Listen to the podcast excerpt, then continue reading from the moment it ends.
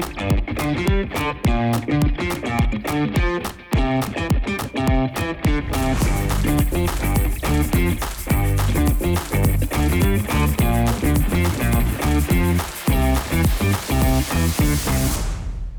Velkommen til Politik for Dommeds, et podcast, hvor vi diskuterer politik, forsøger at få det ned i øjenhøjde og i det hele taget serverer politik på en måde, så det er til at, at forholde sig til på en eller anden måde. Som altid i studiet, så har vi øh, Erik Thyrmer, der er øh, erhvervsmand, øh, værktøjsfabrikant og ikke mindst for tiden folketingskandidat. Vi har normalt også Anders Gerner Frost i studiet, som er tidligere borgmester i Gribskov, og ejendomsmaler og øh, iværksætter og alt muligt andet. Anders er her ikke i dag, øh, og vi har tilkaldt øh, ekstra forstærkning øh, i form af Dan Sandberg. Dan er radiovært her på Mix FM, hvor vi producerer vores øh, podcast. Dan er også øh, bankmand, øh, har en masse øh, erhvervserfaring, og derudover, Dan, så kan man vist roligt sige, at du er øh, politisk nørd og elsker at tale om politik. Sidst men ikke mindst, så har vi jeg selv, Flemming Plikst, studievært her på Mix FM, og derudover øh, med en øh, masse politisk erfaring i bagagen. Velkommen til de her. Tak. Tak, tak. Og ikke mindst velkommen til dig, Dan. Det er dejligt at have nye ansigter her på Politik for Dommes.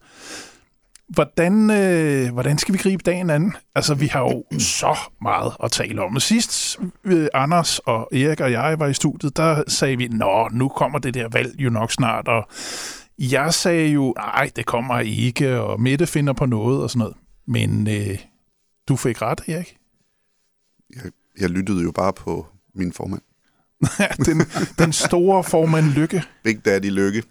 Hvad, hvad, hvad tænker du, Dan? Øh, var det lidt en surprise, at, at valget kom, eller det var det måske ikke i nej, virkeligheden? Nej, jeg synes det var helt naturligt. Altså, øh, Sofia Karsten Nielsen havde jo sagt, at nu skulle det komme. Og øh, jeg, jeg tror ikke, jeg, jeg har hele tiden sagt, at det, det kommer i forbindelse med Folketingets åbning. Det kom så dagen efter. Men jeg gik jo og påstod, at, at det her med, at, øh, at Sofie Karsten hun vil øh, true med mistillid og alt muligt, at, at det turde hun ikke at gøre, fordi hendes bagland havde sagt, at hun skulle holde lidt igen, og de skulle ikke være uvenner, og de skulle også vælges bagefter osv. Jamen hun havde med, altså Sofie Karsten Nielsen havde malet radikale venstre og sig selv op i et hjørne. Præcis. Altså hun kunne ikke gøre andet end øh, det, hun havde sagt, for så ville hun miste. Altså de står i forvejen til at blive halveret. Jeg, jeg tror, hvis ikke hun havde gjort alvor af, af det, hun havde sagt, så, så havde det været endnu værre. Altså, det tror jeg virkelig. Og det er også et emne, som vi øh, vender tilbage til i dag her i Politik for Dommes, fordi vi har så mange spændende ting, vi gerne vil tale om. Og øh, ja, emnerne står, står nærmest i kø. Men øh, skal, vi ikke, skal vi ikke bare komme i gang? Jo, jeg er frisk. Super. Valget er udskrevet, og partierne jamen, de er jo godt i gang med at gøre sig lækre og gøre sig til over for vælgerne. Der har været fuld knald på valgdebatterne i starten. Det er ligesom om, det er ved at, at, at, at dø lidt ud. Jeg ved ikke, om det er bare mig, men jeg har svært ved at finde sådan den røde tråd i alle de her debatter, øh, vi hører. Prøver, jeg, jeg prøver at finde ud af, og, og det er jo altid det mest spændende, hvad er det for et tema, der ligesom er det gennemgående tema i, i, i det valg, vi, øh, vi skal øh, til at igennem her. Fordi det afgør jo, hvilke partier, der får succes, øh, hvilke der øh, får deres stemmer mest hørt, og, og, og alle sådan nogle ting. Jeg kunne godt tænke mig at høre jeres bud på, øh, hvad, hvad er det for nogle temaer, vi ser? For jeg kan ikke se dem. Jamen altså, det, det, øh, det er sådan lidt en, en skjult hemmelighed. Øhm, man prøver meget at se, om man ikke kan få en debat i gang omkring øh, tørklæder. Så prøver man lidt, om vi ikke skal have den der gamle kæphest med klimaet. Og der er ikke rigtig noget, øh, folk binder ind på.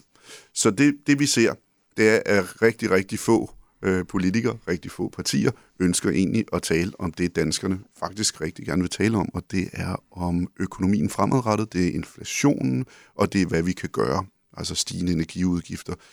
Så det er der ikke rigtig nogen, der rigtig ønsker at have, og derfor så kan man ikke rigtig finde et tema. Når vi på et tidspunkt går i gang med at tale om danskernes penge, så bliver det temaet. Men det vil man ikke, fordi at et kommer det med en konkurrence i, hvem der kan give hvad, og lige nu, der ved de fleste, at vi faktisk bliver nødt til at bruge penge på sundhedsvæsenet. Så øh, ja, det, det er, øh, jeg tror, vi skal have en uge mere, hvor vi vil se, at man prøver forskellige emner af og håber på, at de bider sig fast, men det kommer de ikke til.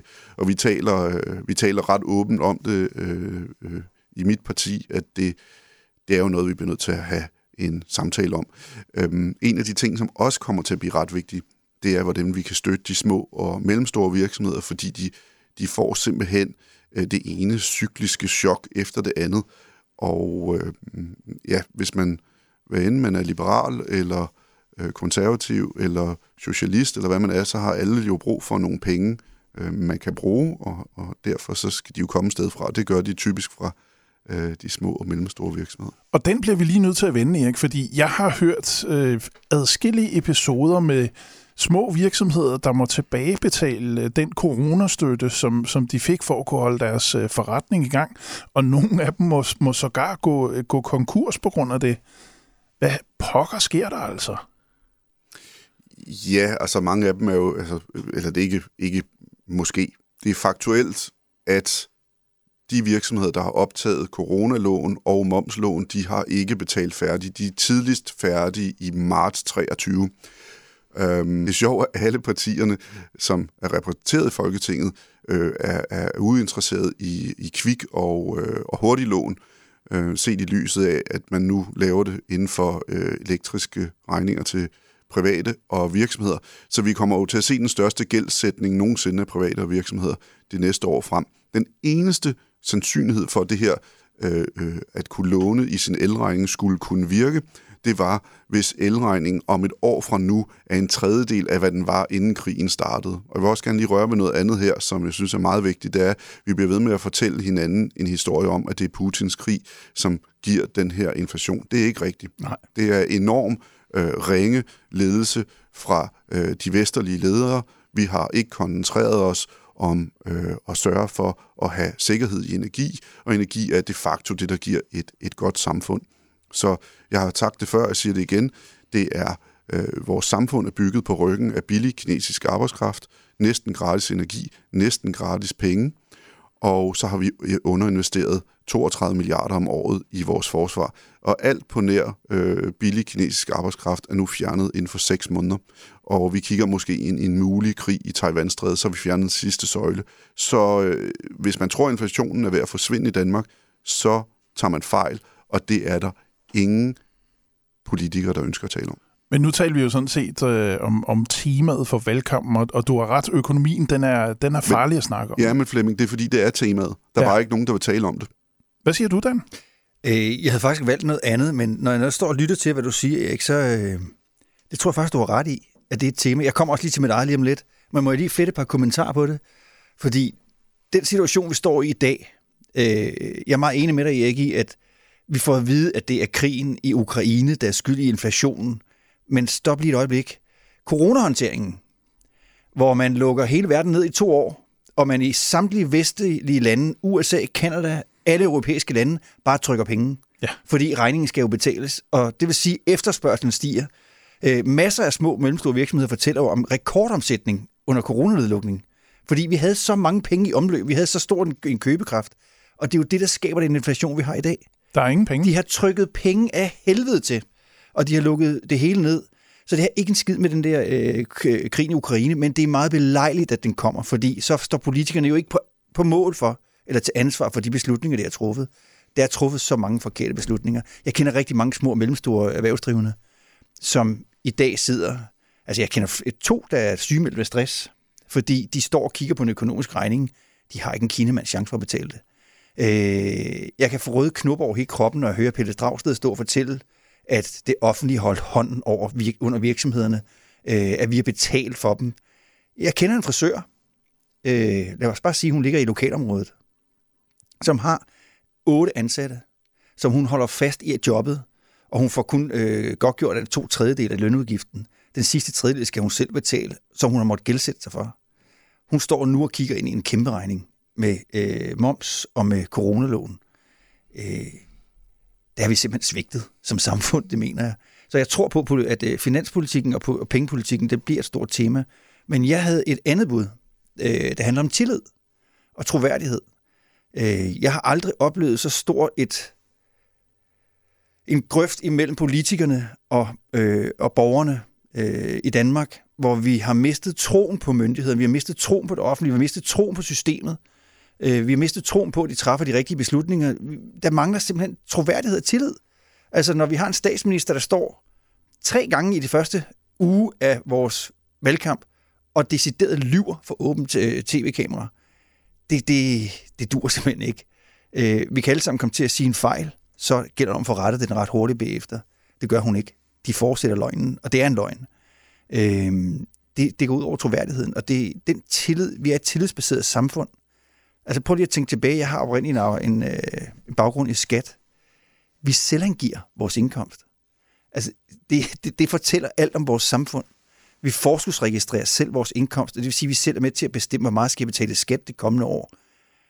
Så tillid er en afgørende fundament i vores samfund, og den er under kanonpres lige nu. Og det synes jeg faktisk er skræmmende. 50 procent af danskerne ah, er 47 procent. De har mistet tilliden til systemet og til politikerne. Og det dur bare ikke. Så det for mig er et afgørende tema. Det er, øh, det godt, at vi ikke snakker om det, men jeg tror, det er det, der afgør, hvor folk sætter deres kryds. Hvem har jeg tillid til? Hvem stoler jeg på? Siger det, som det er?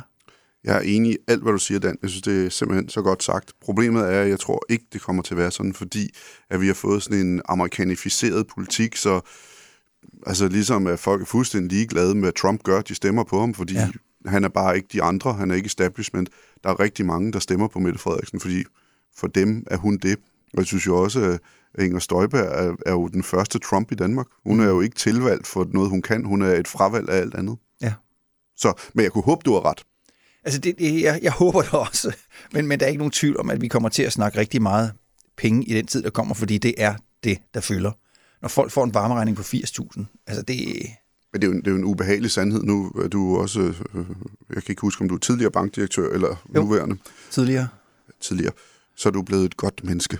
Nej, Nej det var under bælstedet, sorry. Um, ja, den er generelt et godt menneske. Ja, det må man sige, jeg har meget men, godt indtryk. Men, men, men de her... Øh... Nej, vil lige sige noget, Flemming, hvis jeg må. Ja, Fordi okay. det, det, det, der er ret interessant her, det er, at det, der følger jo en meget, meget ubehagelig sandhed med, hvorfor vi har de problemer. Hvad er det, der skabte øh, inflationen? Det er faktisk noget så simpelt som fragtpriserne. Det er mm. simpelthen DSV og Mærsk, der har været skyld i inflationen. Derefter så kom råvarepriserne, fordi at man overophedede Kina som den eneste producent. Fakta er, at 81 procent af alt, hvad vi forbruger i Danmark, det er importeret. Det vil sige, at vi styrer kun 29 procent af vores inflation. Og derfor så er det en løgn. Det er en løgn, når vi siger, at vi ikke kan hjælpe danskerne med lavere afgifter, fordi at det vil, vil, vil puste til inflationsilden. Det er ikke rigtigt, fordi vi har nemlig 81 procent, vi ikke kan styre inflationen. Og derfor vil det være en tredjedel til en fjerdedel, der vil påvirke vores samlede inflation, hvis vi hjælper danskerne. Men man vil ikke tale om det, fordi et bliver vi nødt til at tage fat i, hvorfor er det, vi ikke producerer noget selv. Det er fordi, at vi har for høje lønninger. Hvorfor har vi for høje lønninger? Det er fordi, vi har for høje skatter.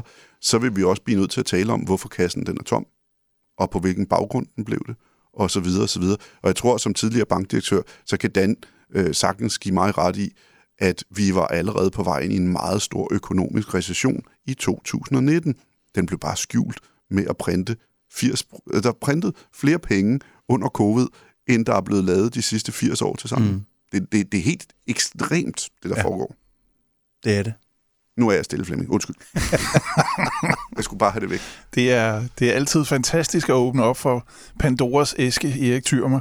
Øhm, jeg tænker jo lidt, hvis vi, hvis vi kigger på, på politik i traditionel forstand, så er der altid nogle, nogle gennemgående temaer, som gør, at, at nogle af de politiske partier, de har medvind. Lad os tage noget, der er meget nemt at tale om, flygtninge og, og indvandrere. Det er enormt ærgerligt for Dansk Folkeparti lige i øjeblikket, fordi det er absolut ikke noget, der fylder. Tørklæderne har ligesom øh, været prøvekluden for den, øh, og, og det var ikke noget, folk havde at høre på. Så det er sådan stille og roligt forsvundet igen. Nogle af politikerne, de har forskellige meninger, alt efter hvad tid på dagen det er, men det er så en helt anden situation. Øh, så nogle partier som Dansk Folkeparti, de må jo virkelig lide nu, fordi hvad dalen skal de slå sig op på? Øh, apropos mit tema tillid. Det her med en politiker, som siger, nu siger du, at der er nogen, der skifter mening flere gange på dagen, alt efter hvornår det er. Det, det kan jeg da kun have respekt for, at man, øh, at har en mening. Jeg kan komme her med et tema, så lytter jeg på, hvad jeg ikke siger, så står jeg skulle og tænker, han har ret. det, det, det bliver da pengene, det kommer til at handle om. Men jeg synes, det, når vi snakker om tillid, og vi snakker om politik, så synes jeg også, det handler om, at, at vi siger, eller vi oplever en politiker, som siger, jeg havde egentlig den her mening, men jeg har skulle tillade mig selv at blive klogere. Det, det, det, det oplever vi jo alle sammen som almindelige mennesker, i stedet for at man bare holder fast. Og nu har jeg helt, hvad du sagde. Det var bare, du fik mig sat i gang med det der med, med, med tilliden. Hvis jeg lige må komme med et indspark til det, så tror jeg, nu siger jeg noget sikkert lidt forkert, men, men øh, jeg, jeg mødte simpelthen en, nu genfortæller jeg, så der er ikke nogen, der synes, jeg har sagt noget forkert, men jeg mødte simpelthen en på gaden, så sagde han, ikke, hvorfor gør du ikke noget? Det var en, der vidste, jeg stillede op til politik. Så sagde jeg, jeg skulle ligeglad med perkerne. Jeg kan ikke betale min elregning. Altså, undskyld udtrykket, ja, det ja. repræsenterer ikke mit syn på noget, men det var det, personen sagde. Mm. Altså det, der bare er, det er, jeg tror, folk de er rimelig ligeglade med klimaet lige nu. Ja. Og imens vi skal fortælle hinanden armestuehistorier om, at vi skal have elbiler, imens vi ved, de bliver fyldt med kul. Altså, det er jo, det er jo, det er jo fuldstændig til grin, det der foregår. Og jeg har aldrig, det er det, vi, vi også talte om, inden vi gik i gang, Flemming, øh, her i studiet. Altså, det, det er blevet så komplekst at drive politik nu. Det er ikke alle, der skal være i politik, som, som jeg også fortalte dig, Flemming. Jeg var i tvivl om, jeg var dygtig nok, og det kan jeg stadigvæk være i tvivl om. Øh, nu kan jeg forstå, Dan, du også øh, øh, du har også en aspirerende øh, drøm om at gå ind i politik. Ja. Hvad er det, der gør, at der sidder så mange mennesker, der aldrig har haft et job i vores folketing, og lige pludselig er der så mange rigtige mennesker, der vil ind i politik? Det er fordi, vi har fået nok. Ja, nu er der noget, der skal laves om. Jamen, det tror jeg også. Altså, det, det, for mig er det et udtryk for manglende tillid. Det er et udtryk for simpelthen, at jeg oplever ikke, at de er dygtige nok. Altså, lad os bare tage det. Må jeg tage et eksempel? Selvfølgelig. Den grønne omstilling. Øh, jeg, jeg oplever, at politik i dag handler om følelser og meningsmålinger. Yes. Så når man oplever, at nu har øh, Alternativet fået sat fokus på den grønne omstilling, Greta Thunberg står og fortæller os, at vi alle sammen vil dør i 2022, altså baby dør i morgen, hvis ikke vi gør noget i dag, så øh, reagerer vi alle sammen. Og, og firmaerne reagerer med pengepunkten, fordi hvis ikke de øh, har en, en ordentlig CSR-politik, altså der handler om, om øh, mennesker og grøn omstilling, øh, så risikerer de, at de øh, ryger ud af markedet. Bare tag Eko. Øh, de har ikke forladt Rusland. Og hvad sker der? Så der er en, en offentlig mening, vi er nødt til at forholde os til. Men den grønne omstilling bliver drevet af følelser. Det vil sige, vi har altså miljøminister i Dan Jørgensen, som 14 dage før valget i 2019 grinede håndligt af kravet om 70% reduktion, senest i år 2030. Så bliver han valgt. 14 dage efter står han i FN og fortæller glædestrålende, på at se, hvad jeg har øh, gennemført i Danmark. Så det handler om politik og følelser. Og den grønne omstilling er foretaget fuldstændig med hovedet under armen. Og, og, og bliver det stadigvæk? Mm. Altså, jeg, jeg så en avisartikel i Der Spiegel, eller en artikel i Der Spiegel i sidste uge, hvor Greta Thunberg har givet tilladelse til, at ja, tyskerne ja, godt må bruge atomkraft. Er ja. de blevet binde gale? Ja, men, men det er, fordi det bliver styret af følelser. Og der mangler jeg noget rationelt, og det er derfor, jeg tror, at der er rigtig mange erhvervsfolk, eller almindelige folk, der har haft et arbejde, der siger, jeg tror sgu, der er brug for noget omtanke, der er brug for nogle mennesker, der har fingrene nede i mulden og står herude i virkelighedens virkelighed, og ikke bare sidde på en skolebænk. Fordi den grønne omstilling, hvor vi gør os totalt afhængige af russisk gas, nu snakker vi om Trump før, men altså i 2019 sad han jo altså på et møde i Tyskland og sagde til tyskerne, lad nu være med at gøre jer afhængig af russisk gas. Og de grinede af ham. Og de skreg af grin, og de ja. latterliggjorde ham. Øh, vi har øh, en energiforsyning i dag, hvor vi har gjort os afhængige af sol og vind, og vi har kun energi, når vinden blæser og solen skinner. Når vi ikke har, så betaler vi 7,60 kroner per kilowatt-time kl. 19 en onsdag aften. Hosa, der er ikke nok. Jamen, det, det er jo fuldstændig vanvittigt, at vi har en situation, hvor tyskerne betaler os penge for ikke at sende vindenergi til de tyske ledninger, for de kan ikke, de kan ikke transportere strømmen. Og den er der ingen, der vil tale om, den der. Nej. Og Når det er... jeg går ind på borgen og spørger nogen, det, det, det eksisterer ikke. Nej. Og så bliver det gjort til, men det er også noget sølvpapirshat. Men det er jo 100% rigtigt, det du siger. Ja, og så står politikerne i dag, og grunden til, at de ikke vil snakke om det, det er jo fordi, hvis vi snakker om det her, så bliver ansvaret også placeret. Yes. Hvem er skyld i, at vi har en energikrise i dag, hvor vi ikke har nok strøm på visse tidspunkter af ugen, fordi vinden ikke blæser eller solen skinner? Det er jo politikerne.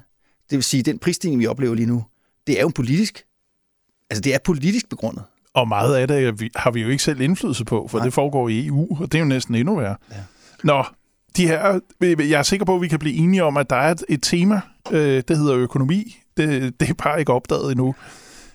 En ting, jeg godt kunne tænke mig at, at, at tale om i stedet for, det er øh, den gode Søren Pape. Altså Erik, du og jeg, vi har jo, øh, vi har jo en, en, en, en hyggelig historik sammen med Søren, og har haft øh, nogle gode stunder sammen med ham og så videre. Han er et dejligt menneske, men på det seneste, der har Søren været i, øh, i modvind, så det batter, og han har skiftet meninger, og han har øh, haft øh, tolke, når han har været på ferie, og så var det i virkeligheden ikke en tolk, så var det bare hans, øh, hans øh, bedre halvdel, og alle de her historier har jo gjort nu, at, at Søren bliver, øh, bliver mere og mere utroværdigt, øh, i, i hvert fald i offentligheden, og, og som, som privatmennesker, jamen, så får vi jo et billede, som, som ikke ser heldigt ud.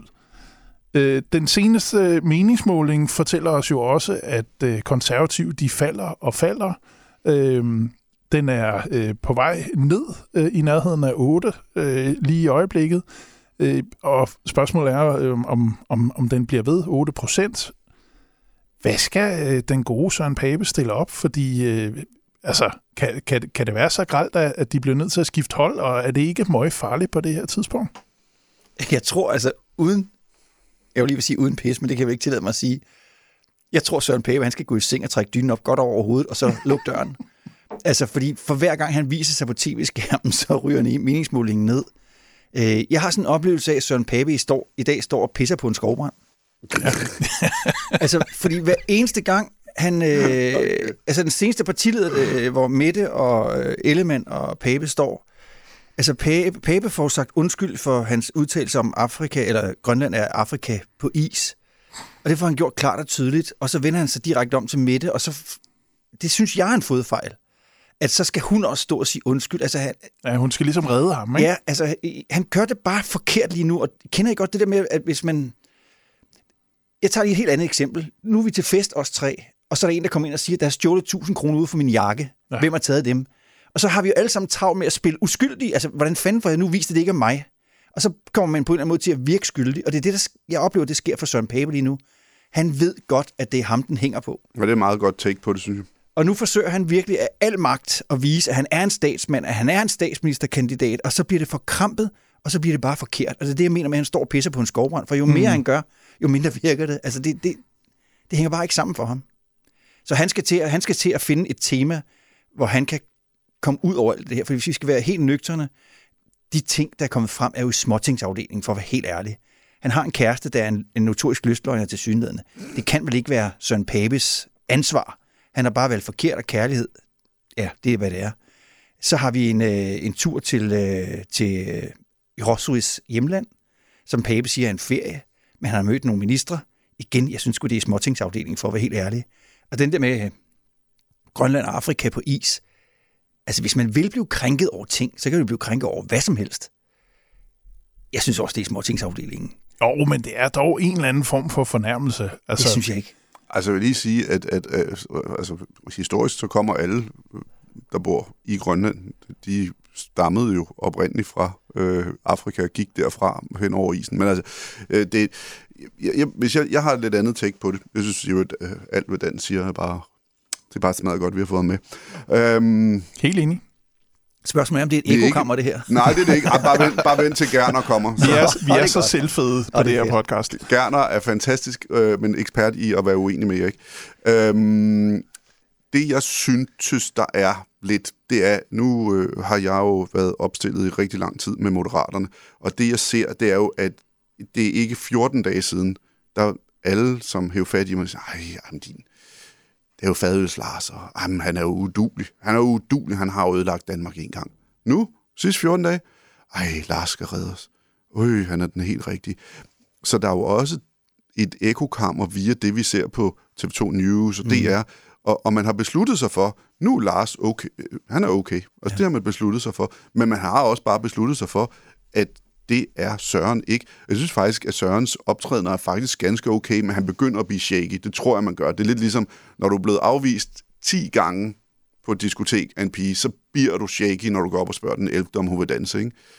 Øhm, og, og, og det er lidt det, jeg synes, jeg oplever, fordi han er, som du også sagde, Flemming, han er jo faktisk en utrolig, utrolig flink, velmenende mand. Men jeg vil gerne røre ved noget, min svigerfar sagde.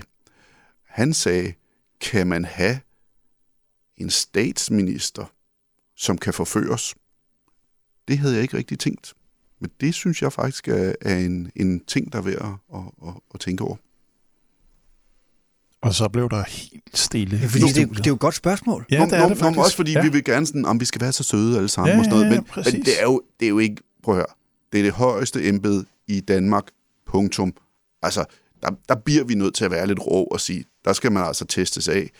Så, øh, så jeg synes, øh, svigerfar har ret i, øh, man kan sgu ikke have en, en statsminister, der kan forføres. Øhm, og så synes jeg, det er så noget, jeg har lært af, af, af, af, min formand, Lars Løkke, det er jo, som Lars siger, han er så træt af at høre på det, det er noget moderne, amerikaniseret noget. Altså, Danmark har en bestyrelse, som hedder Folketinget. Folketinget finder sin egen formand. Altså, så det her med at have statsministerkandidater, det er simpelthen det mest kiksede nogensinde. Men, men, men lad os lige parkere den, Erik, fordi du ved jo, hvor mange gange jeg har talt om Søren og hans øh, manglende evne til at blande sig i alle mulige debatter og ting og sager. Han har, han har jo været stum som en østers de sidste fire år, eller noget af den stil. Han har bare ventet på, at de andre lavede fejl, og så ja. Ja. har han ligesom skulle komme og, og sige, ja, men hos konservativ mener vi sådan og sådan. Jeg tror, at den strategi, den har været forkert. Jeg synes ikke helt, du sagde de ting, når du lå inde på en stivan på hans kontor, var? Nej, og han det har... lød næsten helt forkert. Ja, ja, Det lød faktisk forkert. Når vi var til møde. ja, ja, fair nok. Altså, og Flemming- kælet med Flemming er godt og gift med en kvinde. Den bed mig i øvrigt i fingeren, men det er en anden historie. øhm, Jeg er visuelt indstillet, det er jeg rigtig ked af lige nu. ja, du skal ikke kigge mere. Nej, det var skide Prøv at hyggeligt. høre, ja, Søren er slet ikke Flemmings type. Nej. Nu dukker der et helt andet spørgsmål over mig. Ja. Det er, hvad er det, jeg har ladt ind i her? Ja, stakkels dig, Dan. Øh, velkommen til. Men nej, min, min, min pointe er bare, at Søren han burde have meldt sig ud lidt tidligere, så man havde set noget mere karakter. Øh, nu ser man noget karakter, men det er desværre lidt uheldigt, det der sker. For han er ikke vant til det her. Nej. Og så, du sagde noget lige før, Erik, som jeg faktisk har stået og spekuleret på lige siden, det der med, at nu har vi besluttet os for, at Lykke, altså for tre måneder siden var Lykke bare Dum. dum. Det har vi besluttet os for. Nu har vi, og dermed medierne, jeg tror faktisk virkelig, det er medierne, der har besluttet sig for, at nu er Lykke god nok. Mm. Nu er han kongemær, nu er han centrum for det her. Så det er jo egentlig sjovt. Øh, Jeg læste en gang på et tidspunkt en, øh, en artikel om, øh, hvad er det, der gør, når vi træffer beslutninger, hvad gør vi det så med? Er det vores følelse, eller er det vores fornuft? Og nu skal jeg huske matematikken. Det tager en 20.000 del af et sekund for os at registrere en, øh, en tanke. Men det tager en 40.000 del af et sekund, dobbelt så hurtigt, at registrere en følelse. Det vil sige, at vi træffer faktisk langt, langt flere beslutninger baseret på følelser end på fornuft og rationale. Et konkret eksempel. Vi skal ud og kigge på et hus. Vi tre vi har besluttet os for, at vi skal købe et hus sammen. I det øjeblik, vi træder ind over dørtærskelen, så registrerer vi en, vores følelser, om vi vil købe huset, om vi er interesseret eller ej. Og der står Anders Gerner. Kan du forestille dig? Og, og, og, og, vi, og vi tror, at det er vores rationale og vores fornuft, der træffer beslutningen, men det er det ikke, for du kan se os tre gå rundt i huset. Ja. Køkkenet skal skiftes, badeværelset skal Yes. rives ned, og alligevel vi, står, vi går kun rundt og snakker om, hvilke fantastiske muligheder det er. Så jeg tror faktisk, at Erik har fat på noget af det rigtige, at nu har vi besluttet os for, at Søren Pape, han er kikset, eller han mangler dømmekraft, eller han kan lade sig forføre. Og det er der, jeg tror, han skal, han skal virkelig ind og have fat på nogle følelser hos folk. Han har tiden. Jeg synes, du har meget ret. Den. Han har tiden til at genopfinde sig Ja. selv, men han bliver nødt til at gøre et eller andet vildt snart. Ja, det gør og, han. Og, og det, der vil klæde ham, det var at gå ud og sige, okay, I got you. Jeg er kikset. I kan ikke fordrage mig. Jeg har gjort alt forkert. Jeg kan godt se det. Nu skal I høre her. Jeg kan se, at vi mangler penge i samfundet. Det er en af de ting, vi har fundamentalt forstand på i konservativ. Vi har faktisk Markus Knudt og bla bla bla. Nu, øh, nu kører vi fandme konservativ. Er 100% Ikke det, der, enig. ikke det der socialistiske, konservative, øh, røde halløj, de ikke rigtig kan finde ud af, hvad er. Nu kører vi back to basic. Ja. Vi har forstået opgaven. Men var det ikke det, de prøvede på den allerførste Jamen- dag, da valget var blevet udskrevet? Så begyndte de at tale om deres de politik vil, og jo, sådan noget. jo, men man vil jo stadigvæk gerne... Man vil jo helst ikke ud og sige, at man øh, har gjort tingene forkert. Vel? Altså, jeg vil bare sige, konservativ, de skal ned og ligge omkring 6,5 til 7. Det er der, de kommer til at ligge, hvis det ikke imploderer. Hvis nu det er, at Søren Pape, han ved, at der er flere historier på vej, hvad, hvad gør han så? håber, at øh, der er nogen i overmorgen, der går ud og fortæller, hvem der har bumpet vores rørledning. Ja, ja eller uh, Finsten-rapporten, den uh, får det hele Ja, til den- at gå var- helt amok, ikke? Nej, det var kærkommen. Ja, Ej, det var den- den- den har jeg meget altså god ikke- Men, men at Finsen havde en affære med Søren, da han var... Det, det havde jeg aldrig set. Nå, nå, det er ikke rigtigt. Nej, det tror jeg heller ikke. Og man skal undskyld. ikke tro på alt, hvad man hører, Erik. Nej. Men, men øh, ja, tr- det jeg ved tror, vi jo for- grund ikke. Jeg, jeg, jeg tror, at Søren bliver nødt til at lave, og han er, det er en legit fyr. Det er han. Ja. Men han er ikke en statsminister. Ikke endnu. Det kan godt at han bliver det med tiden. Men han er, øh, han er en super fyr, men han bliver nødt til at ud og lave en hård reset, og så skal vi, altså meget, altså jeg har jo lært mange øh, ting af, af, af min formand. Jeg synes faktisk, det der med at have det der øh, statsministerkandidat, det er så kikset. Altså, fordi, men, men jeg synes, for, for det Dan siger, er også meget interessant, ikke? Altså, hvorfor er det, man, hvem, hvem er det, der, hvilket rum sad man og fandt på, at Lykke af kongemæren? Altså, Inger Støjberg skulle da en endnu større kongemær. Det eneste Lykke ikke har gjort, det er, at han sagt, jeg vil ikke sige, at jeg ikke peger på Mette Frederiksen, men han har jo til gengæld sagt, at han ikke vil pege på Inger Støjberg. Så det kan jeg ikke se. Men det, jeg ligesom savner, hvis Søren Pape han skal tilbage på scenen, det er, at han har noget at komme med. Og det bliver nødt til at være noget med penge, fordi man gider ikke mere. Altså, jeg tror virkelig, de må ikke komme med flere halvaber. Men tror du i det hele taget, Erik, vi, vi har jo stiftet bekendtskab med konservativ. Tror du i det hele taget, de har noget ny politik, som vi ikke har hørt om før? Ja. Eller er det bare en gentagelse af det samme, som de lavede sidste gang, og, og de håber på noget pape-effekt, og hvad ved jeg? Ja, men det, det er jo, hvad man vælger. Ikke? Du kan se over, for, lige for at lave en blød indlanding, så jeg ikke bliver lidt for grov at høre på, det er jo, at man kan sige, vi er jo en hel række ret dygtige forretningsfolk øh, øh, i, i, i Moderaterne. Det er jo ikke dem, der bliver brugt i øjeblikket i Moderaterne. Det er alle vores læger og vores sygeplejersker og kirurger, som er i gang med at prøve at se, hvad de kan gøre ved sundhedsvæsenet. Så, så det er jo også, hvad formanden vælger, man skal gøre det, man gør, altså der er jo kommet sådan en junta af stærke unge kvinder i konservativ, som er sådan socialkonservative, og måske mere til den røde lejr. Og det er klart, hvis man gerne vil have dem, og det er det, man satser på, og det er dem, der får lov at få taletid hele tiden, og jeg behøver ikke sige deres navn, fordi jeg tror, dem, der lytter, ved godt, hvem det er. Der er jo, der, der, der er jo en række, øh, øh, øh, øh ikke fordi det skal være mænd og kvinder, men der er en række meget, meget dygtige økonomer, i konservativ, både af kvinder og mænd, men der er selvfølgelig nok flest mænd i konservativ. Ikke at det har nogen betydning ellers, men det, det er der, hvor man simpelthen bliver nødt til at sætte sig ned og sige, okay, guys, vi skifter fuldstændig stil nu. Ja, jer, der er normalt får al opmærksomhed, I bliver altså lige parkeret over på bænken. I skal nok komme ind. I skal ikke være bange. I ligger alle sammen og får til 11.000 stemmer hver gang. Så det er ikke et problem. Så, så det er, ja, det er, undskyld udtryk, det er en hård reset, man skal ud i. Jeg har da også spurgt Lykke flere gange, hvorfor, hvorfor, hvorfor taler vi ikke små og mellemstore virksomheder?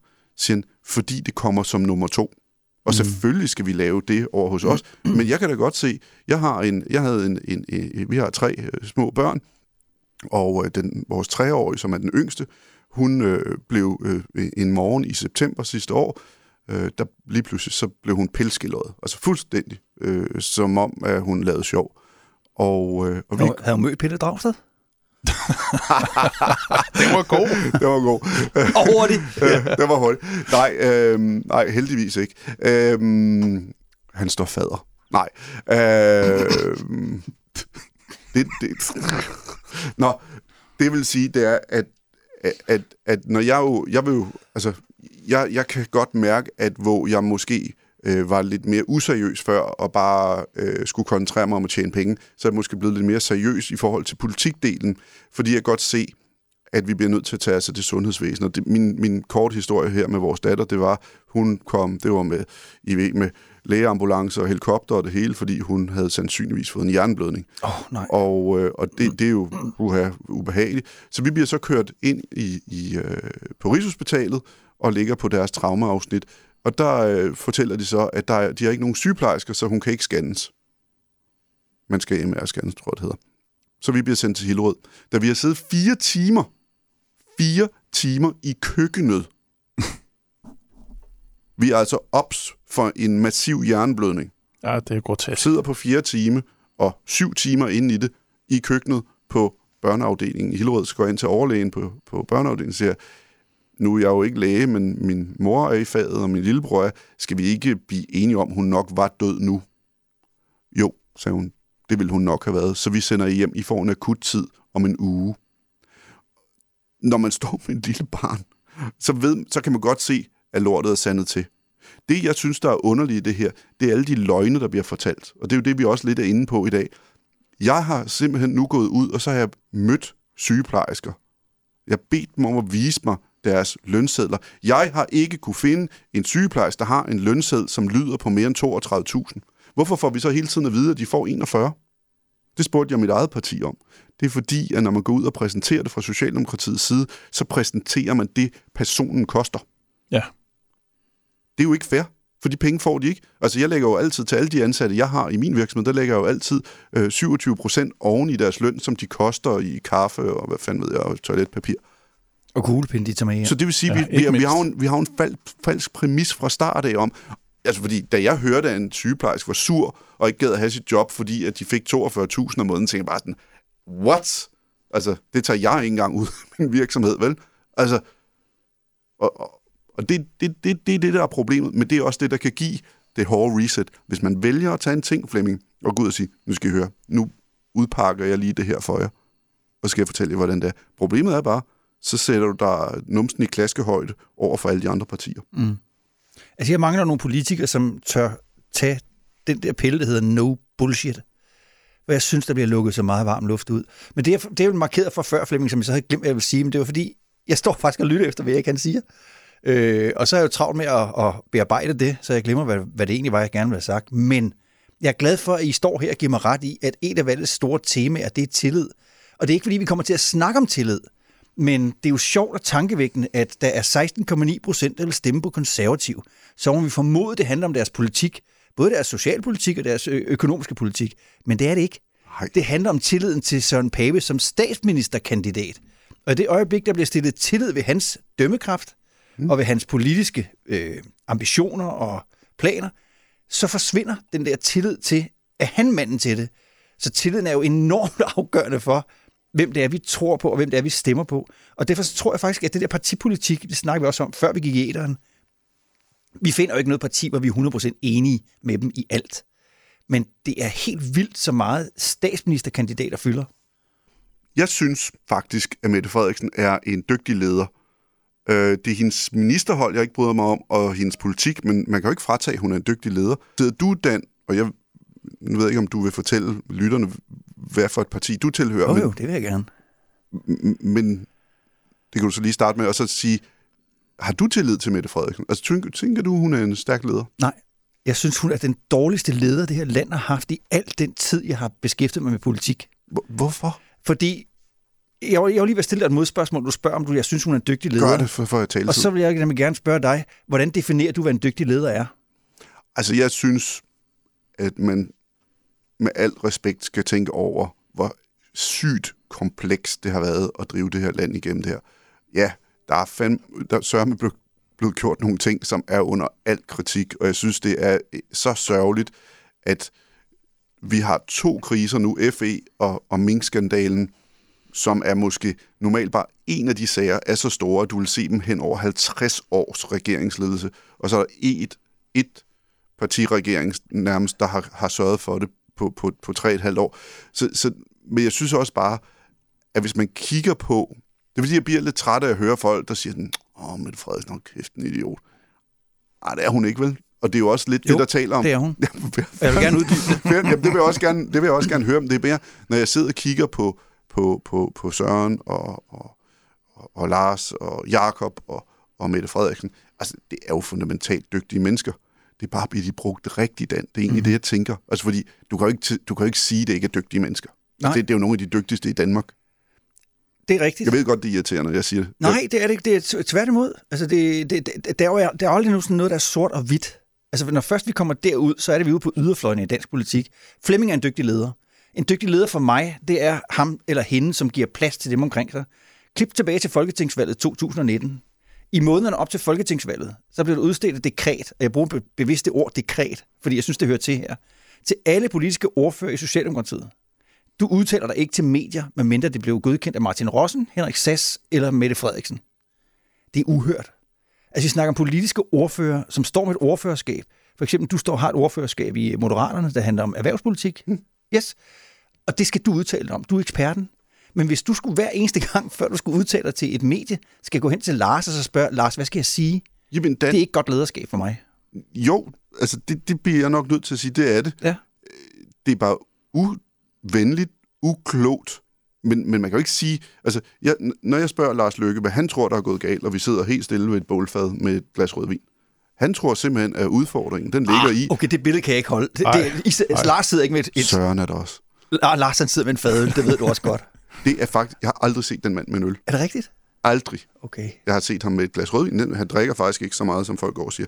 Nå, og jeg er i øvrigt meget med, sammen med ham. Men nu skal det heller ikke tale, tale om Lars' alkoholvaner. Men, men, men det han jo siger, det er, vi har et strukturelt problem, at det kunne lade sig gøre, at man drainede swampen. Altså, at man kunne fjerne, at, at man har gjort øhm, de organstyrende personer pol- politisk partisk. Det er nok det største udfordring. Ja. Og det er derfor, du kunne have den her... Altså, Mette Frederiksen kører øh, Danmark, som man kører AP Møller.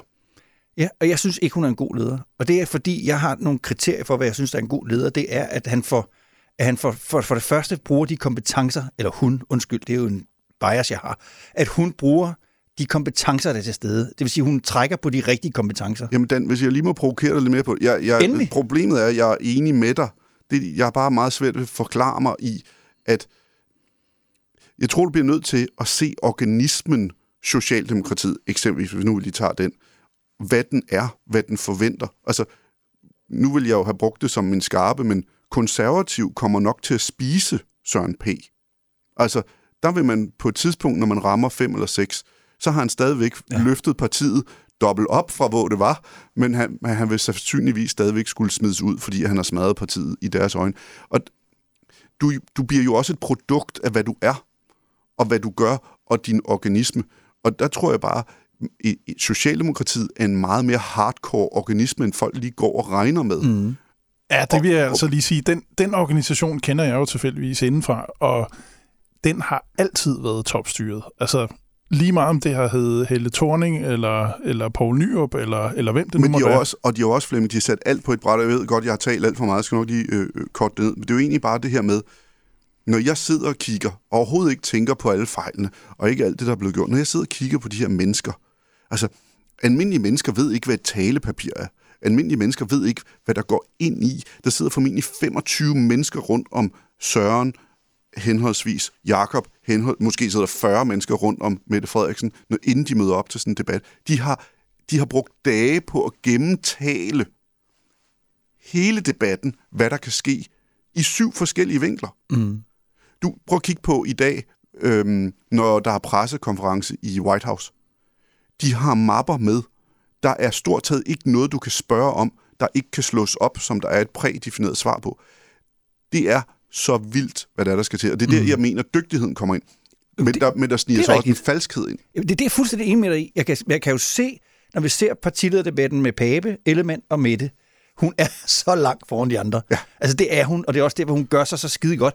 Og i øvrigt, at Lars Lykke gør sig så skide godt, for han er også en mega drevet politiker. Men det er ikke det, jeg betegner som god leder. Det kan godt være, at hun er en god politiker, men jeg synes ikke, hun er en god leder. Ja, jeg synes, det- og det er så, så fordi, efterlader for mig- jeg den bare med, Dan. Det er gode ledere, der er sat i nogle dumme situationer. Det kan godt være, men, men jeg bedømmer lederen på, hvordan man håndterer situationerne. Ja, og, og det synes jeg, også er fair. Og jeg konstaterer bare, at resultatet af tre og et halvt år med en socialdemokratisk ledet regering af Mette Frederiksen, den har efterladt et kæmpe gab af tillid mellem befolkningen og regeringen. Man stoler ikke, nu siger jeg man, der er næsten 50 procent af danskerne, der ikke stoler på vores statsminister. Det er da skidt. Vi har en FE-sag, hvor man, siger, hvor, man, hvor man faktisk sidder og venter på, når de vender den næste side, så dukker der endnu mere rådenskab op. Og det er politisk rådenskab. Øh, Og det falder altså tilbage på lederen, Igen, hvis du spørger mig. altså nu, nu skal jeg jo ikke blive ved med at stå og sige, at, at en person, jeg faktisk fundamentalt ikke bryder mig om, øh, er en god leder, men, men, men igen, FE-sagen er et produkt af noget andet. Mm. Hvis den sag var kommet ud, sandsynligvis med det kendskab, jeg i hvert fald har til den, så havde det kostet regeringen magten allerede de første tre måneder, den eksisterede. Ja. Okay? Så derfor, hvad, ved tillid. hvad, hvad, hvad, gør, hvad, hvad gør en, en, en bjørn, brunbjørn, hvis du bliver ved med at slå den i hovedet med en kæp? Ja, den bider jo til sidst. Ja, og det tror jeg bare, at vi bliver nødt til at se på. Systemet er knækket. det, det, det, det, det, det, det, det, det er systemet, som, som er flot. Altså, en ting, jeg godt kunne tænke mig, at Flemming måske tillod os en anden dag at tale om, øh, som jeg også meget gerne vil, vil, vil tale med dig om, Dan, det er det hele det her med, kan det være rigtigt? Altså, jeg kunne, der er jo, øh, Dan, hvis du øh, stadigvæk var direktør i en bank, så kunne du sige til mig, at jeg har sgu brug for, at du lige får nogle ting igennem for mig. Øh, du har 100 millioner. Altså, 100 millioner i Danmark til dem, der sidder og lytter med, 100 millioner til en valgkamp, så får du en ministerpost. Det er 99 procent sikkert, hvis du har det budget med dig, og du har to-tre ja. år til det. Ja. Det synes jeg er forkert. Hver gang jeg siger det her udsagn, siger folk, ja, men det skal oplyses. Ja, men det skal det bare først efter valgkampen. Ja. Ikke? Må man godt, øh, bare den sidste kommentar til det med lederskab. Jeg synes jo godt, lederskab det er at skabe et rum for, at man kan være uenig. Altså, at man kan sige til sin leder, den beslutning, du er ved at træffe lige nu, den er jeg faktisk ikke enig i. Altså hvis man ser på Mette Frederiksens historik som arbejdsminister og som justitsminister, altså det, i arbejdsministeriet dukker der 220 ansatte op mandag morgen i klædt sort tøj fra top til to. I en stille protest imod den måde, hun udførte sit lederskab på, hvor hun blev kaldt for skrigeskinken, hvor de måtte skærme almindelige ansatte under kontorchefstillinger imod at være i kontakt med hende, fordi hun var fuldstændig urimelig i sin måde at udøve lederskab på. Og det, det, det er faktisk der, jeg oplever, at Mette Frederiksen har fejlet. Hun er sindssygt stærk. Og der er ikke nogen tvivl om, hun er en stærk leder. Men det er ikke det samme som, hun er en god leder, fordi det, der sker lige nu, det er, de beslutninger, der er truffet, de bliver truffet, hvor der sidder nogle mennesker i lokalet og har en anden mening og kunne perspektivere de beslutninger, der bliver truffet. Men de tør ikke sige det, for de kan ikke sige det, for de må ikke sige det. Dan, og det synes Dan, jeg er jeg, jeg, som man siger i øh, England, I stand corrected. Jeg synes, du har ret. Det er, hun er en stærk leder. Det er hun, men jeg synes ikke, hun er en god leder. Nej, vi er enige. Og skal vi så ikke lukke den der? Jo, jo. Altså, jeg, jeg, jeg Ej, hvor er det spændende, det her. Jamen, det er mega spændende. Det, det er derfor, vi går til politik for dummies og ja. har det som små skolebørn, hver gang vi går ind i studiet her. Lad os uh, gå videre til uh, vores sidste uh, klassiske indhold, som vi altid har i politik for dummies, nemlig det, vi kalder de tre skarpe. De tre skarpe er et uh, enkelt uh, spørgsmål, som også svares igen med et uh, enkelt svar. Og uh, jeg vil være så fræk og lægge ud med, med min skarpe til jer to. Erik og Dan, nu er det jo sådan, at øh, DF, øh, de lige nu i meningsmålingerne står med, undskyld udtrykket, røven i vandskorben, og vi er lidt spændte på, om de overhovedet øh, bliver ved med at være et øh, folketingsparti. Kommer de over spærregrænsen? Altså, der er brug for Morten Messerschmidt. Der er brug for diversitet i Folketinget. Jeg er ikke enig med ham, men han er en dygtig og, og, og, interessant politiker, og han er en del af det cast, der skal være den. Jeg vil giftes med Erik. Jamen, jeg, jeg, jeg, det, det er, øh, jeg kan også godt lide ældre mænd. Hvad har det med mig at gøre?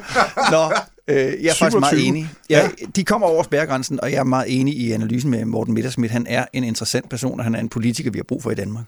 Men, men har han overhovedet noget at, at, at komme med derinde? Altså lige nu, øh, der er jo ikke noget politik, der overhovedet er i DF's retning. Nej, fordi øh, Socialdemokratiet har stjålet deres øh, indvandrerpolitik, øh, og resten af Dansk Folkeparti, det er jo i virkeligheden Socialdemokratiet bare måske lige forstærke nogle, ja. nogle enkelte punkter. Ja. Øh, men han har personligheden, øh, og det tror jeg stadigvæk tæller meget, og jeg tror også, at der er nogle ret faste vælgere til øh, Dansk Folkeparti, som holder fast i det, men de er nede at vinde, og der tror jeg, det kommer til at ligge en, en del over, faktisk. Lad os gå videre til den næste skarpe. Hvem har den? Er konservativ så hardcore en organisme, at hvis konservativ skal ned og have et valg, der ligger omkring 5-6 procent, lige nu, imens vi står og taler her, ligger de siger om 8, 8,5? 8,9. 8,9. Vil det koste formandsposten? Altså, jeg er rimelig sikker på, sådan som konservativ organisationen fungerer, der er jo en, en masse af, af de gamle over i Jylland, som, øh, som er meget principfaste og så videre, så tror jeg, at, at Søren han får lov at stå skoleret for organisationen. Om det ender med, at han skal gå, det er jeg ikke helt sikker på, for de er rigtig glade for ham i organisationen. Ja, men der, Flemming, der vil jeg lige sige en ting. Og det er jo, at øh, du og jeg oplevede jo, da vi var i konservativ, at der var fanboys. Ja. Og fanboys, de bliver hurtigt skuffet. Altså, ja. der er så mange... Altså, vi talte ikke om Søren P., vel? Vi talte om den kommende statsminister. Præcis. Og det er også for to år siden. Ja, ja, ja. Men, men, men jeg tror nu stadig, at, at, øh, at der skal alligevel noget til, før han bliver smidt på gaden. Jeg tror, der er nogle ting. Jeg vil ikke sige det på radioen, men jeg tror, der er nogle grunde til, hvorfor han ikke skal være, være der mere. Hvad tænker du, Dan? Jamen, jeg, jeg tror, der er to sider i det, og den ene er, er jo, at hvis han ikke skal være formand, og han skal væltes efter det her folketingsvalg, så er de nødt til at kigge på, hvem har vi som afløser.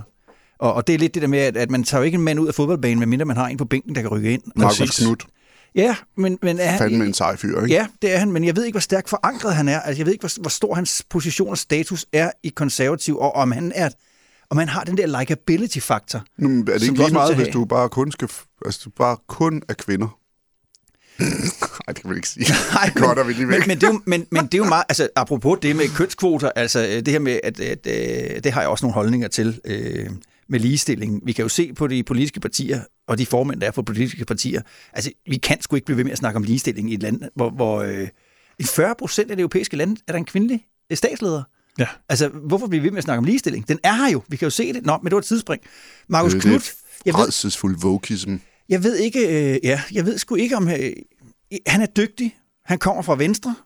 Jeg ved ikke, om han, øh, om han har den opbakning i det konservative. Det har jeg ikke nogen be- belæg for. Nej, det ved jeg heller det. ikke. Det, det, synes jeg, det synes jeg, du har meget ret i. Den. Det, det er selvfølgelig, vil man, man vil vælge. Det, det, det er sådan, det hedder kronet, og det er dronningen og sådan noget. Ikke? Altså, ja, der skal man have en med noget på skuldrene.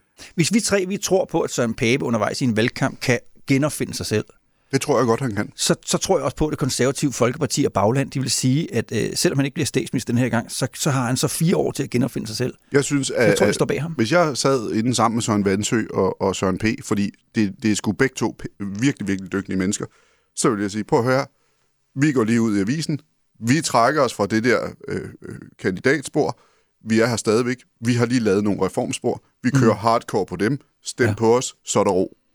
Ja, for det er lige præcis det, jeg skal til at sige. Konservative, de mangler det der guldæg, det de kan hive frem Ja. ja. og sige, se, det her, det er vores nye politik. Det her, det skal bringe Danmark på sikker kurs, og det redder økonomien, og det ene med det andet. Så tror jeg på, at Søren han kan vende den, men øh, det er der, de skal hen. Og det her var således alt, vi nåede i Politik for Dummies for denne her gang. Tusind tak, fordi at øh, du øh, kom forbi, Dan. Det er en øh, smuk berigelse, vi har fået på vores øh, lille hold, og jeg er sikker på, at når Anders er tilbage næste gang, så bliver det endnu sjovere, for så er der endnu flere nuancer i Politik for dommedes. Det var alt, hvad vi havde at byde på for denne her gang. Husk at fortælle dine øh, venner og hvem du ellers kender, hvor de kan lytte til Politik for Dommedes. Vi kan jo downloades på alle podcasttjenester, men det ved du jo allerede, fordi du høres nemlig lige nu på podcast.